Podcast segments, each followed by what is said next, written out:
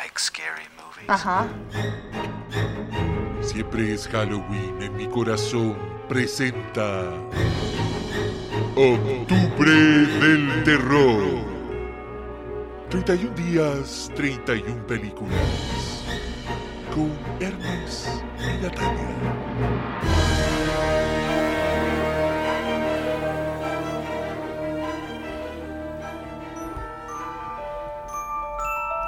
Octubre del Terror. Día 5. ¿Cómo estás, Natalia? Hola Diego, ¿bien y tú? Estoy bien. Les debemos unas disculpas. Nos atrasamos. Ocurrió. Siéndoles completamente honesto, lo que pasó fue que sí nos juntamos a grabar, pero estábamos en un estado de cansancio deplorable y dimos puro jugo. Eh, es impresionante. Hace tiempo que no grababa una weá tan desarticulada, tan sin pies ni cabeza, con unas desviaciones ridículas. No, miren, impublicable. Con eso les digo todo. Habíamos, y, y estuvimos harto rato, llevamos como media hora, y yo te dije, oye, es muy terrible, hay que filo. Grabemos mañana y nos atrasamos un día, pero a, a nuestro público le demos, cal- le demos calidad. Exactamente. Al terror le debemos calidad. Ya a esta película, sí. le debemos calidad. Que esperamos entregar ahora. Yo no sé si estamos en, en un estado mejorado, pero por lo menos estamos presencial. Que a mí también, yo creo que quedé traumado con las weas remotas. No me gustan, no me gusta hacer eh, podcast telemáticos. Es fome, ¿cierto? Quizás esa es la solución para volver a grabar un filmcast con los cabros que no, no se pueden juntar, pero no quiero, no me gusta. Encuentro que se pierde la, inmediatez, interacción, la sí. interacción que después usted en su casa, en su vehículo, en su bicicleta, donde sea que escuche estos podcasts, igual se le transmite. Y se pierde cuando no, no estamos juntos. Entonces por eso nos atrasamos, pero ahora estamos juntos, listos por fin Eh, para para, estar on track hablarles- de nuevo.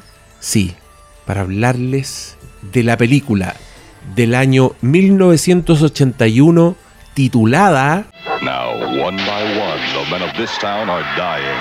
Who is his avenger? Is it the dead man's grief stricken mother? They killed my boy! The little girl who loved him?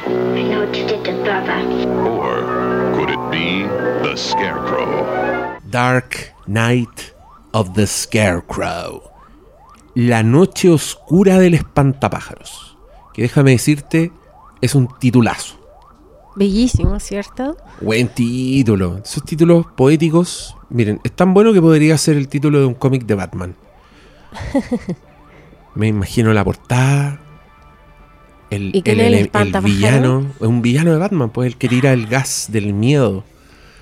Hey, el, el espantapájaro figura asociada al terroroso y al, al, al terror gringo, encuentro yo. Pero hay, hay buenos ejemplos de, de espantapájaros en el, en el mundo del miedo.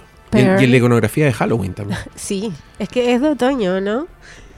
No sé. ¿Será que...? Porque igual en la iconografía de Halloween hay espantapájaros. Sí. De hecho, la primera vez que aparece Jack Skellington en Nightmare Before Christmas es, es, una, es la versión espantapájaro del. Sí, pues, y, y la Y cabeza el es una calabaza. igual es un mono como de saco. po. Es un saco, sí. Hay, hay, hay. Pertenece, bueno, y es una figura bien inquietante, pues sí, una weá antropomorfa hecha para asustar a, a los A pajarracos. Pero si hay caminando por un campo y, y hay una weá parada así con esa forma y, y crucificado, hay un espantapájaros terrorífico en esa película que no nos gustó, pero era bueno el afiche del espantapájaro que tiene como un hoyo en la guata en Ay, las ¿cuál? historias para, Para no para contar en la oscuridad. No, Stories ¿sí? to Tell in the Dark, sí. Historias para no dormir es una serie. Ah.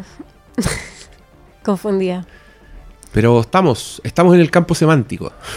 estamos hablando de terrores, estamos hablando del campo. Oye, salió Pearl en HBO Max. Hablando de espantapájaros. Hablando de espantapájaros. qué buena. Qué buen espantapájaro y qué buena escena con espantapájaros. Y aparece muchas veces. Es bueno. Eh, ve- vean esa película. Podría estar en los 31 días, no lo sabemos. Podría. que yo quiero decirle a la gente que la lista no está definida. No está escrita en piedra. Entonces, aceptamos sugerencias en los comentarios, en las redes sociales, donde quiera. Y quién sabe, puede que aparezca, la puede que aparezca una película improbable. Una que ustedes digan, no, ¿quieren hablar de esa weá? Y pa, hablamos. Aparece. Ya, pero miren, eh, ahora la película en cuestión es un telefilm, una película hecha para televisión, que al parecer tuvo primero la intención de ser estrenada en cines, pero a medio camino decidieron estrenarla en televisión, que es una figura que nosotros en el tercer mundo no, no tenemos.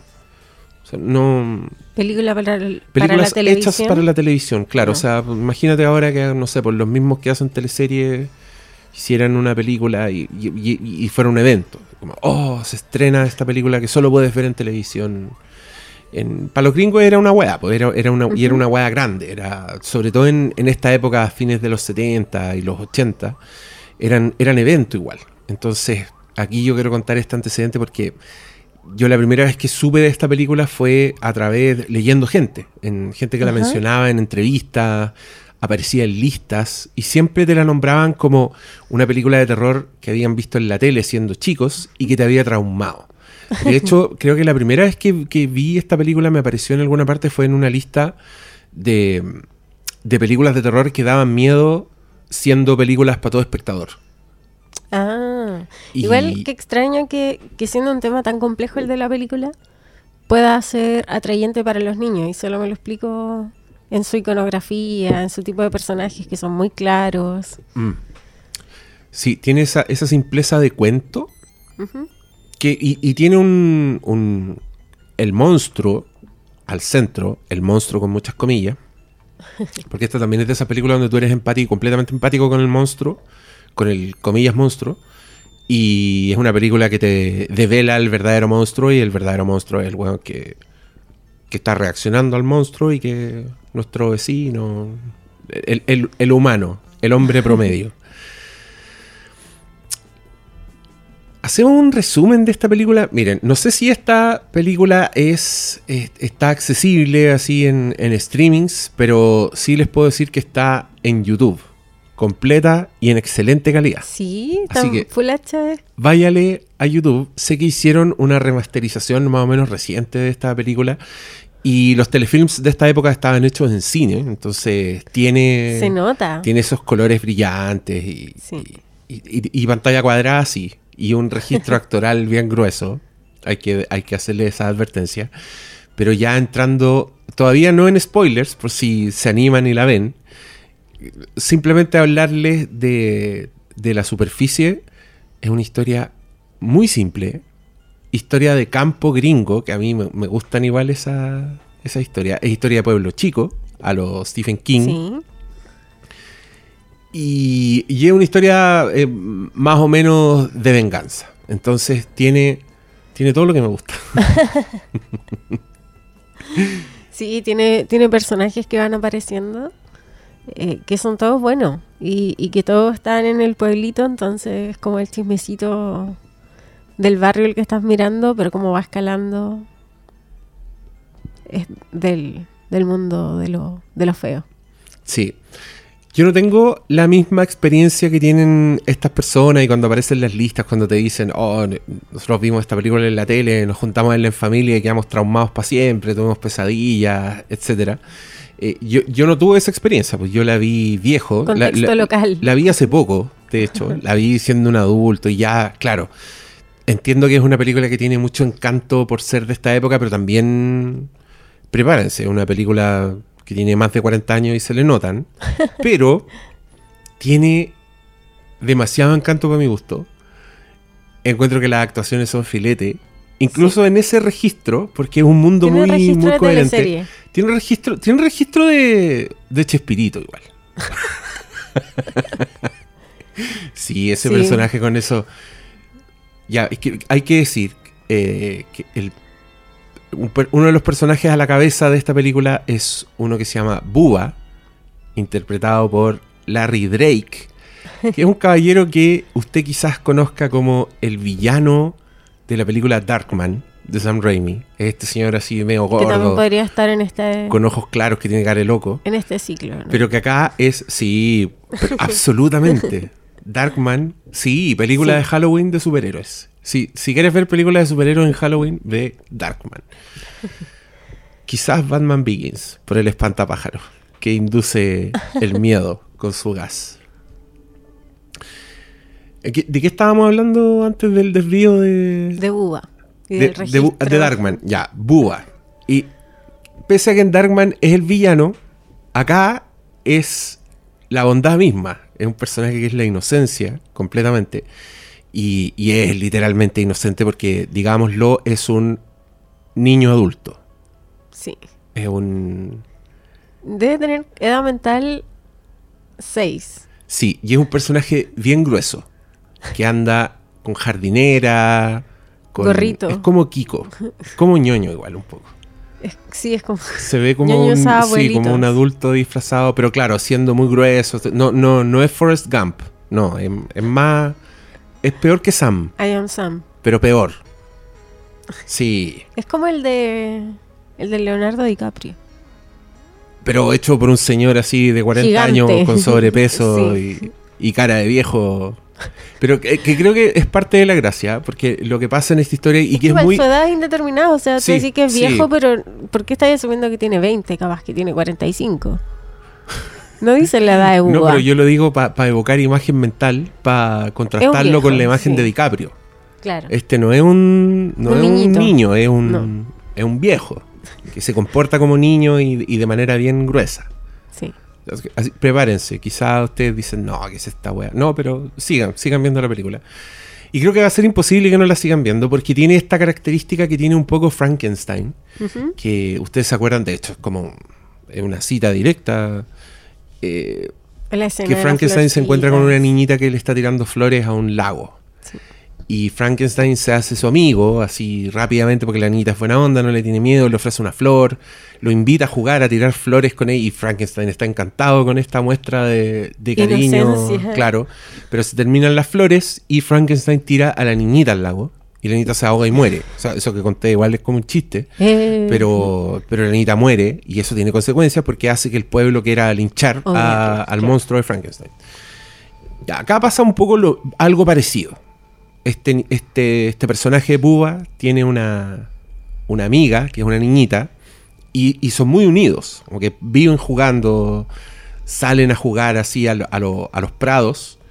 Y, y hay un incidente en que esta niñita es atacada por un perro pese a que Búa le dijo que no se metiera a- al patio donde la cabra chica es se que, quiere meter. espérate, hay dos momentos. Estamos hablando con spoilers, ¿cierto?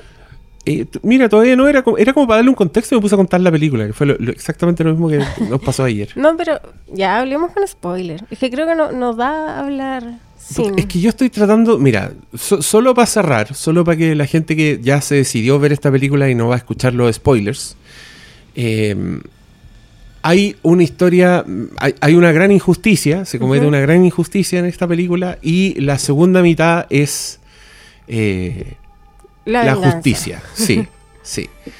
Eh, tiene este encanto de, de película de Stephen King, insisto yo, y también actúa el guatón Charles Durning, aquí estoy tratando de, de- de tentar a la gente para que vea esta película, está bien joven el caballero, yo, yo a ese señor lo conocí en las películas de los Cohen, sale en Hatsucker Proxy, es el que se tira Ah. del edificio, otra conexión con, con Sam Raimi.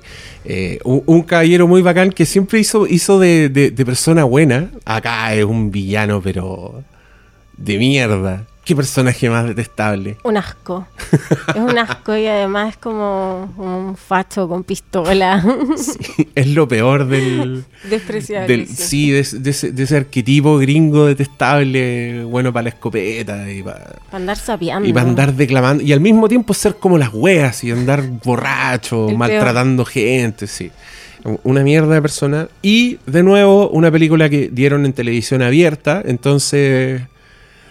Es- es- es- no es violenta. De hecho, to- todas las escenas de violencia son como fuera de cuadro, como que la cámara se queda en algo mientras está pasando algo horrible.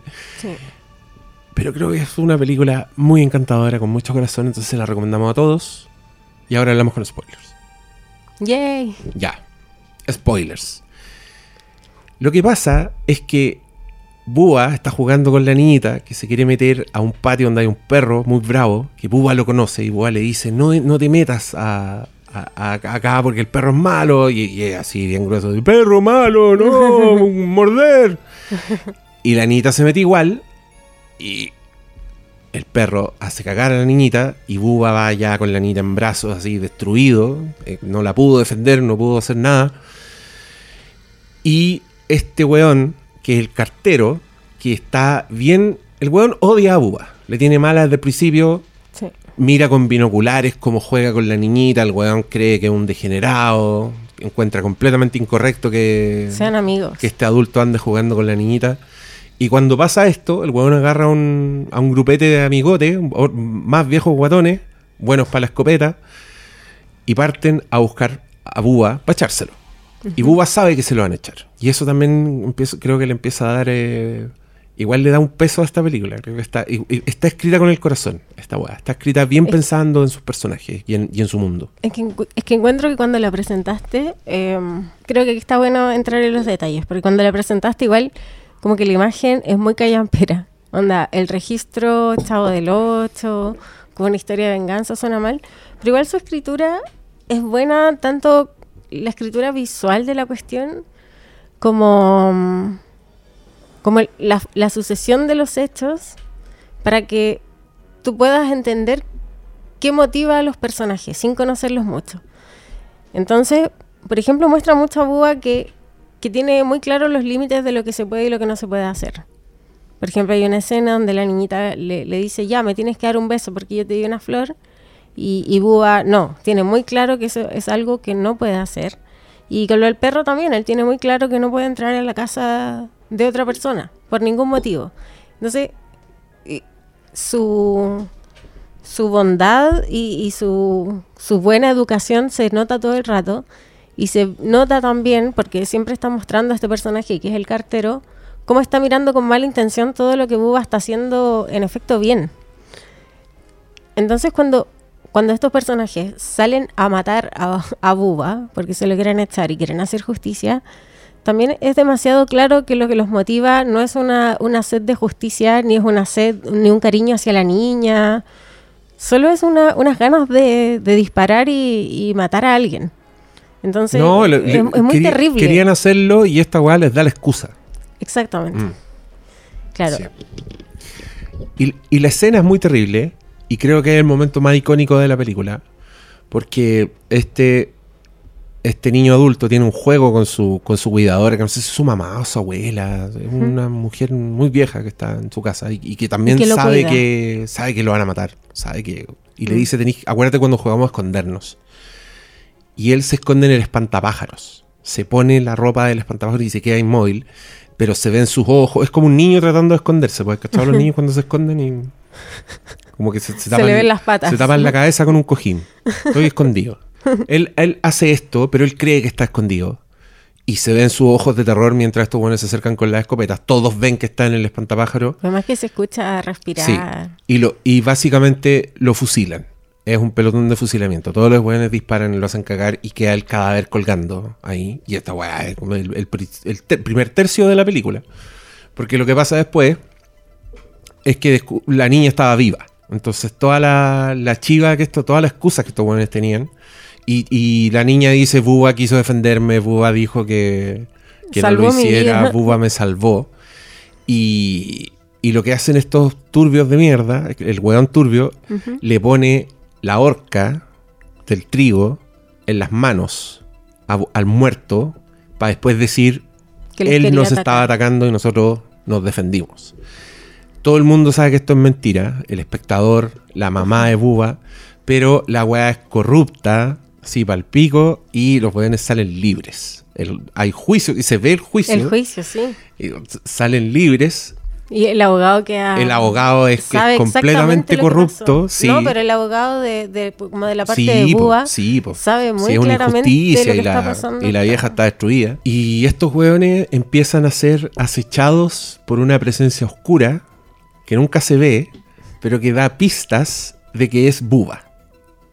Y esta es la parte donde, en verdad, un terror donde uno está, está feliz de que estos buenos estén sufriendo y que est- estén muriendo de, de formas horribles, que siempre son además como accidentes, como que eh, algo que ellos solo, uno se encierra en una weá y lo- le, le empiezan a tirar eh, grano encima y el weón muere ahogado.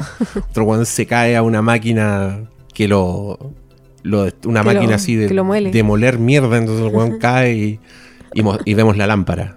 La lámpara oscilando mientras el weón grita. Y al mismo tiempo empieza esta paranoia porque los otros se dan cuenta, estamos muriendo uno a uno y, y encontramos, la niñita encuentra una flor en su velador, está como toda la presencia de, De Buba. de uva. Pero queremos el, el villano jefe y, y hay como un momento climático en que ya el weón está amenazando a la cabra chica porque ya sabe que es uva, entonces la toma medio rehén. Es que, Y- es que los personajes van mostrando demasiado lo malos que son Van, van mostrando lo en malos el que son. camino. Y siempre la muerte viene como consecuencia de. Bueno, de- del acto originario, pero también de que, de que son así en la vida. Sí. Y el- trata con el pico a la niña, pues, así como que las amarrea. Sí, pues no, pues y después la tiene de rehén básicamente. Sí. Pero aquí es cuando lo empieza a perseguir un, un tractor, un, un vehículo que es como uno de esos campo. de esas weas que usan para cosechar, que Es como atrás una pala mecánica. adelante una pala mecánica y atrás tiene el- los El rodillos moledor. que cortan toda la wea.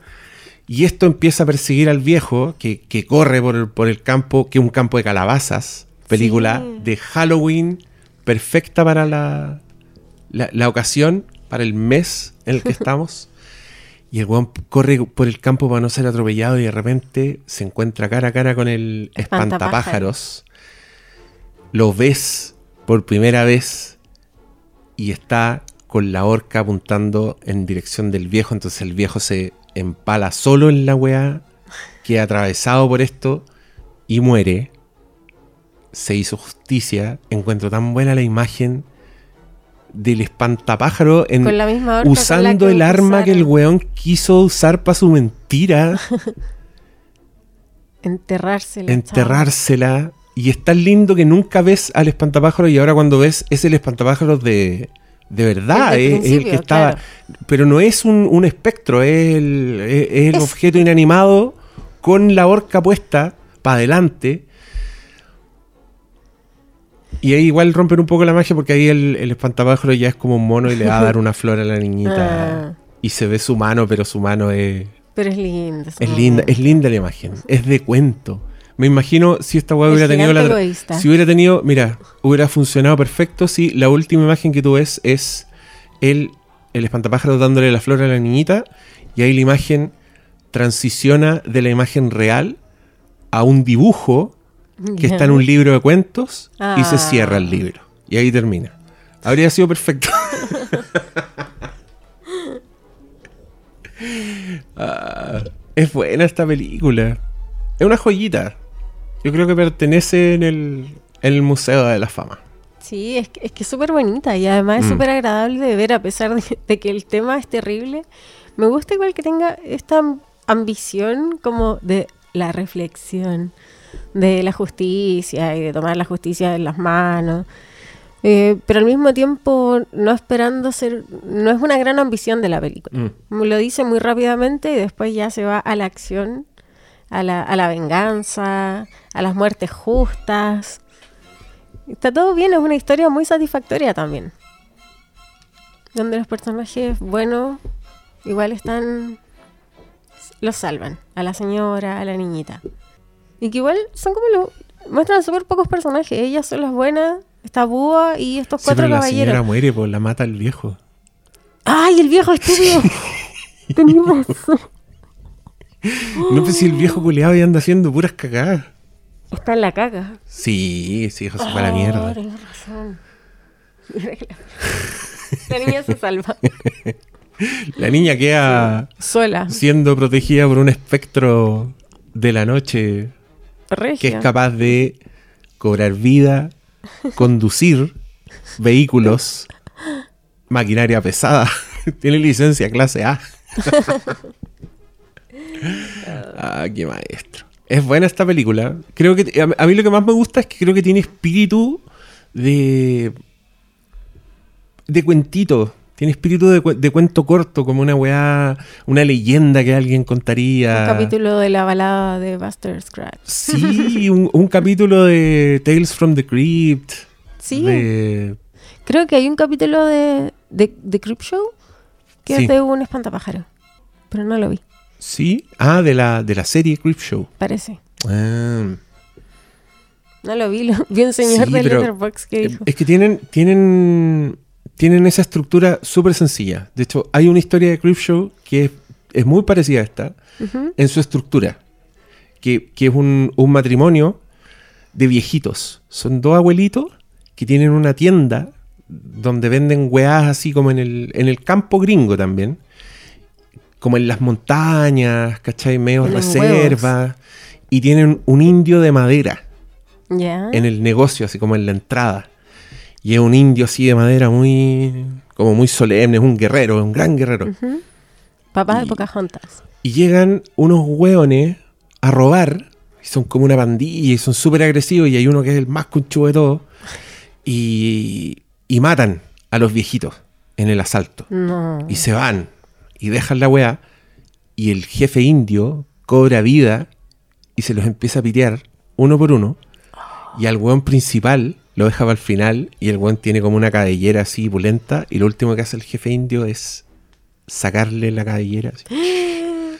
Y, ese- y esa es la última imagen. Es de nuevo la estatua. Ya Oh. estatua de nuevo, pero en la mano tiene, la tiene mano. la weá sangrienta colgando con el pelo del weón. Buena.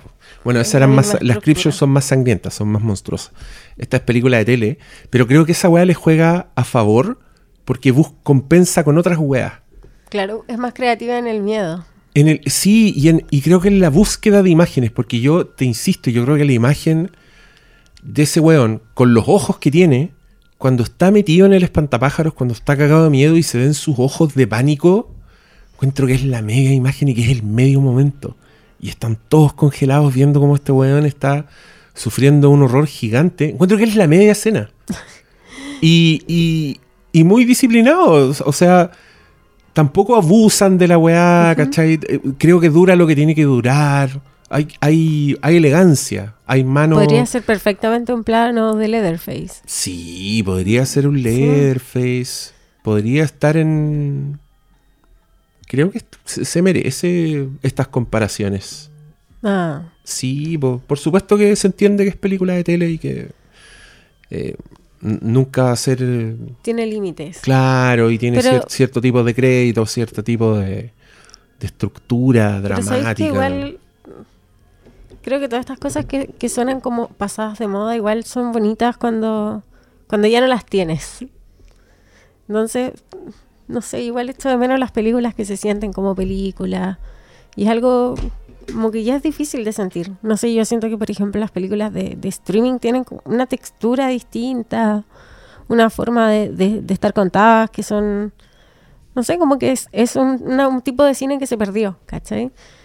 Eh, pero también me gusta que el arte en general, creo que cuando tiene algún tipo de límite, siempre es mucho más interesante. Porque siempre las cosas que tienen mucho, que mucha barca poco aprieta.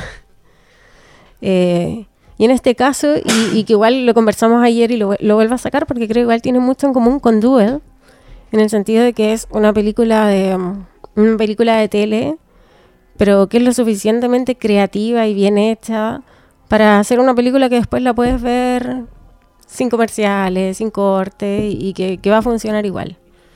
Y que se entiende como una historia muy bien contada. Eso.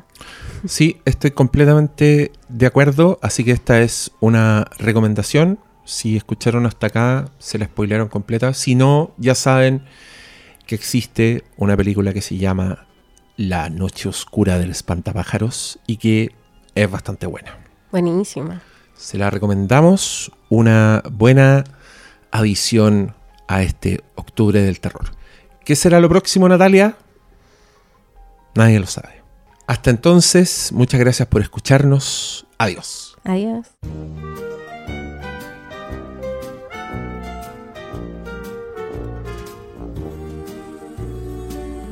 ¿Cómo vas, Natalia? ¿Cómo te tratan los cinco primeros días de octubre? Súper bien. Otra vez seguimos con la racha de no cornetazos. Y otra vez tenemos que darle la bienvenida al tercer invitado, ese perro, el campo gringo del, del American Gothic, esa pintura que De se la- llama American Gothic, Dorothy. de ese caballero con jardinera que está al lado de una señora, con esta weá, ¿cómo se llama? ¿Se llama tridente? La weá para el trigo tiene un nombre más específico que eso, porque el tridente es como el de Tritón, po, esta weá es otra weá. ¿Qué llaman? El Briones, el Campirano, se va a enojar conmigo. Orca. Orca. Orca. Orca. Si yo le digo a cualquier persona de la calle, como, mire, eh, imagínese esto, un, carpe- un campesino con una orca en la mano. ¿Todos se van a imaginar eso? Ya, ¿de qué se trata la película Dark Knight of the Scarecrow? Esta película se trata de Búa, que es un. Es un niño adulto, que lo cuida una señora que es su mamá, parece. O es su cuidadora. Eh, y que es muy amiguito de una de, que- de su pueblo, que es un pueblo como, no sé, de. Eh,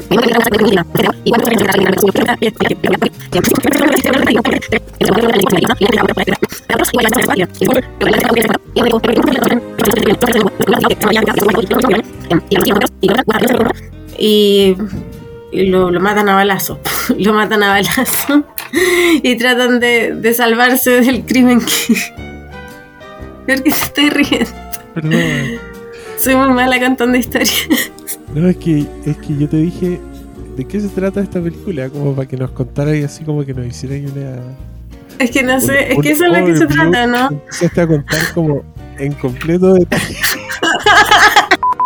que si lo culpan de la muerte de la niñita, lo van a matar. Encuentro que estamos contando esta weá tan mal. Hemos ido muy...